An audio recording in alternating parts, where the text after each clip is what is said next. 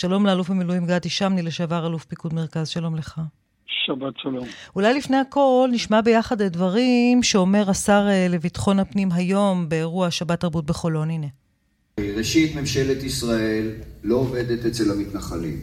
ממשלת ישראל עובדת אצל עצמה ואצל כלל אזרחי מדינת ישראל. עכשיו, בואי לא נתעלם שיש לנו ממשלה מאוד מורכבת. מצד אחד, יש שם מפלגות שחושבות שצריך לספח את כל יהודה ושומרון, ויש שם מפלגות, כמו המפלגה שלנו, שאומרות שאנחנו צריכים אה, לחתור באופן אקטיבי לאותו חזון של שתי מדינות לשני עמים. אז בנושאים האלה אין ברירה אלא אה, אה, להתפשר. האפשרות הראשונה זה באמת לא לעסוק בהם, אבל לנושא כמו אביתר לא הייתה ברירה. היינו חייבים לעסוק בזה. אני, הממשלה הזאת, אני לא חושב שהיא תג'גלג עם כל מיני תפוחים לוהטים, היא צריכה לתפוס אותם ולטפל בהם. יחזרו לדעתך מתיישבי אביתר למקום? אין לי מושג, אין לי מושג. אין לי ספק שהסיפור הזה של אביתר זה תקלה שאולי היה ניתן למנוע אותה אם היו מטפלים במהירות ב... בעניין הזה. מה זאת אומרת? ש... מה זאת אומרת? זה אומר ש... תראי, בסוף הסמכות היא של, של אלוף הפיקוד, והיישוב הוא יישוב שהתיישב שם ללא אישור ובצורה בלתי חוקית. גם אם זה לא משנה, מעמד האדמה לא משנה לצורך העניין הזה. אסור להתיישב ולשים קרוונים ולהקים יישוב בשום מקום ללא אישור מסודר. ולא היה אישור כזה. רגע, אני, מנ... אני מנסה להבין, מה שאתה בעצם אומר, שהריבון במקום, שהוא בעצם אלוף פיקוד מרכז, יכול לפנות על דעת עצמו, בלי לקבל אישור מדיני או פוליטי, כל דבר שמוקם ביהודה ושומרון באופן לא חוקי? תראי, הריבון ב- ביהודה ושומרון זה אלוף הפיקוד. בעצם הוא ניזון מההיסטורית, מה... מהסמכות המשפטית של הנציב העליון הבריטי. השטח שם מוגדר כשטח שמוחזק צבאית, ולכן הוא המפקד הצבאי והוא הריבון והכל בסמכותו, אבל הוא לא פועל בלי תיאום עם הממשלה, הוא מדבר עם הרמטכ"ל ושר הביטחון ויש הנחיות מהממשלה, אבל שום ממשלה לא יכולה לתת הנחיה להקים יישוב בלתי חוקי. זאת אומרת, ממשלה יכולה לאשר הקמת יישוב, ואלוף הפיקוד יקבל את זה כהנחיה, ויקימו והוא יאבטח. ברגע שעושים משהו לא חוקי, והצבא פועל מספיק מהר, מספיק יעיל, וככה זה היה לדעתי בעשר שנים האחרונות, וגם בכל תקופת, תקופתו של אלוף הפיקוד הנוכחי, אבל אין מה לעשות, לפעמים גם יש טעויות וקורות תקלות, ואני בטוח שבצה"ל כבר אה, אה, מתחקרים או תחקרו את זה והפיקו לקחים. לא, אבל זה מעניין מה שאתה אומר. אתה אומר בעצם שלהערכתך בעשר השנים האחרונות, אה, הרבה מאוד מאחזים אולי אפילו לא הגיעו לחדשות, מכיוון שהם פונו מהר מאוד על ידי הצבא, על ידי אלוף פיקוד מרכז, ולמרות שהייתה פה ממשלת ימין כל השנים האלה, הדברים האלה עברו בשקט? כן, מכיוון שתראי, אי אפשר לתת אה, הנחיה לא חוקית לצבא. והצבא מממש בעצם את מדיניות הממשלה, והממשלה לא נתנה הנחיה להקים אה, יישובים, אז ברגע שמישהו בא ושם קרוון ומתחיל להקים יישוב, ויש מאחז בלתי חוקי, זאת סמכות של המפקד הצבאי, והוא יכול מהר מאוד לפעול ולפנות את זה, וגם במקרה כזה, במקרה כזה תראי, המאחז הזה לא הוקם תוך שעתיים. לקח זמן, והייתה פה כנראה איזושהי בעיה שבגללה זה הגיע לממדים שזה הגיע.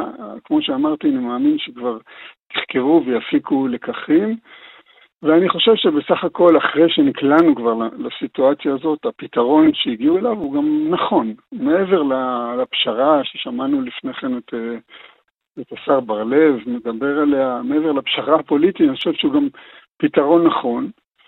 השאלה היא אם באמת הולכים ברצינות לעניין הזה, שיעשו בדיקה מהירה של מעמד השטח, ואם השטח לא מאפשר ואין הסדרה של היישוב הזה, צריך לפנות משם את הכל ולהתפנות, כי לשים שם עכשיו פלוגת צה"ל, פלוגת מג"ב, זה הדבר הכי לא נחוץ כנראה שיש לצה"ל כרגע, זה לא מיצוי נכון של הכוח, זה לא הפניית המאמצים של צה"ל לכיוונים הנכונים. ואני מקווה מאוד שאנחנו לא הולכים לאיזה מדיניות כזאת של קריצות, שאומרים משהו mm-hmm. ומתכוונים למשהו אחר. חווינו את זה בעבר, ואני מקווה שאנחנו לא שם. מה זאת אומרת אומרים משהו ומתכוונים למשהו אחר? תראי, היו תקופות ארוכות. זה לא סוד הרי שממשלות ישראל, אגב, זה לא קשור מהימין, מהשמאל, אמרו, אמרו משהו והצהירו, אבל בעצם קרצו ו- וככה אה, התפתחה, התפתחה, התפתחו דברים שעכשיו אנחנו די, אה, די תקועים איתם, צריך להגיד. יש, יש היום אה, עדיין את 24, 24 היישובים שבמפת הדרכים סוכמו עם האמריקאים, שיוסדרו, יפונו, אנחנו, יש בעיה עם העניין הזה. אני מתרשם שעכשיו אה, התייחסו ברצינות, צריך לדעת, להבין גם שיש ממשל אמריקאי שמסתכל על הדברים אחרת. הוא כנראה יהיה הרבה יותר אקטיבי ממה שחשבנו בתחום הפלסטיני. גם מבינים שהפתרון לעזה וההסדרה בעזה לא יכולה שלא לערב בצורה כזאת או אחרת את הרשות הפלסטינית, ולכן כשמסתכלים על התמונה הכוללת, סביר מאוד להניח, זאת אומרת, אני רוצה להאמין שברגע שיעשו בדיקה ויגיעו למסקנה, אז יפעלו בהתאם. אבל צריך להבין שדברים כאלה יכולים לקחת הרבה מאוד זמן. זה יכול לקחת שנה, שנתיים, אולי יותר, וזה יכול לקרות מהר.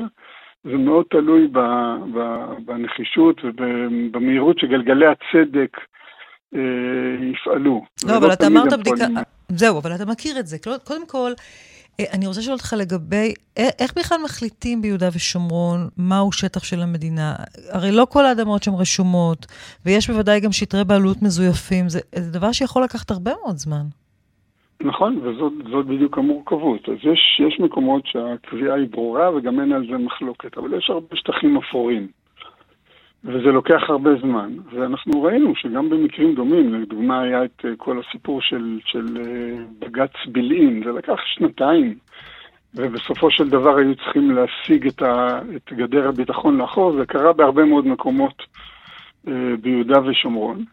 והדברים האלה לוקחים זמן, ואין ספק שזה דבר בעייתי, כי אם עכשיו פלוגה של צה"ל תצטרך לשבת על הגבעה הזאת, שהיא חסרת משמעות מבחינה ביטחונית, אין לה שום משמעות. כל הסיפורים האלה על אה, חשיבות אסטרטגית, זה, זה לא אסטרטגיה צבאית, זה בטוח לא. יכול להיות שיש פה אסטרטגיה פוליטית, התיישבותית, מדינית, כן. התיישבותית, mm-hmm. של ליצור רצף מראש העין ועד בקעת הירדן, שבאמת הגבעה הזאת כנראה תיצור איכשהו את הרצף הזה ותסגור אותו, ותנתק את שכם וג'נין מרמאללה ותקשה בעתיד על כל איזשהו פתרון אה, אפשרי ב... אה, באזור הזה, יצטרכו עכשיו לפנות יישוב.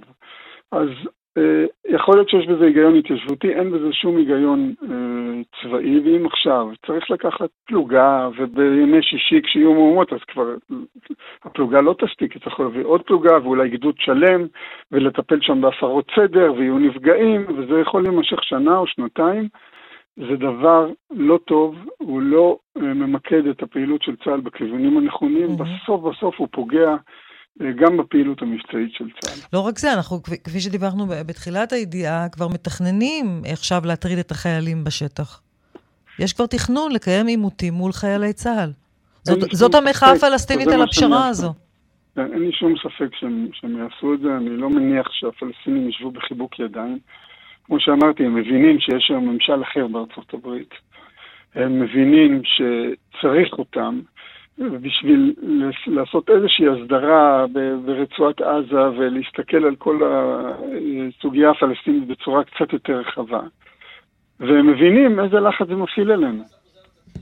ולכן אנחנו פה בבעיה, כי מצד אחד אני חושב שכולם מבינים שהגבעה הזאת והמאחז הזה הם מיותרים לחלוטין. מצד שני, הגיעו להסכם שהגיעו, ולא בטוח שזה היה נכון עכשיו לקפל הכל אה, בצורה, פשוט לפרק הכל לנוכח הלחץ הזה, כי גם, גם זה משדר מסר מאוד בעייתי בשטח.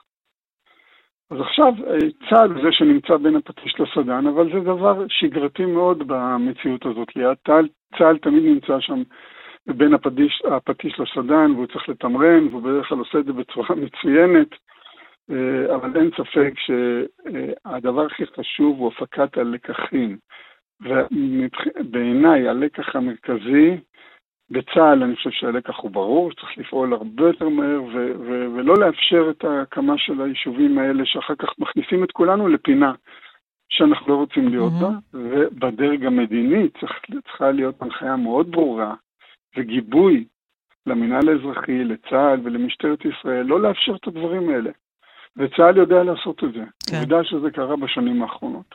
אני מאוד מודה לך, אלוף במילואים אה, גדי שמני, חבר בתנועת המפקדים למען ביטחון ישראל. תודה רבה לך. שבת שלום.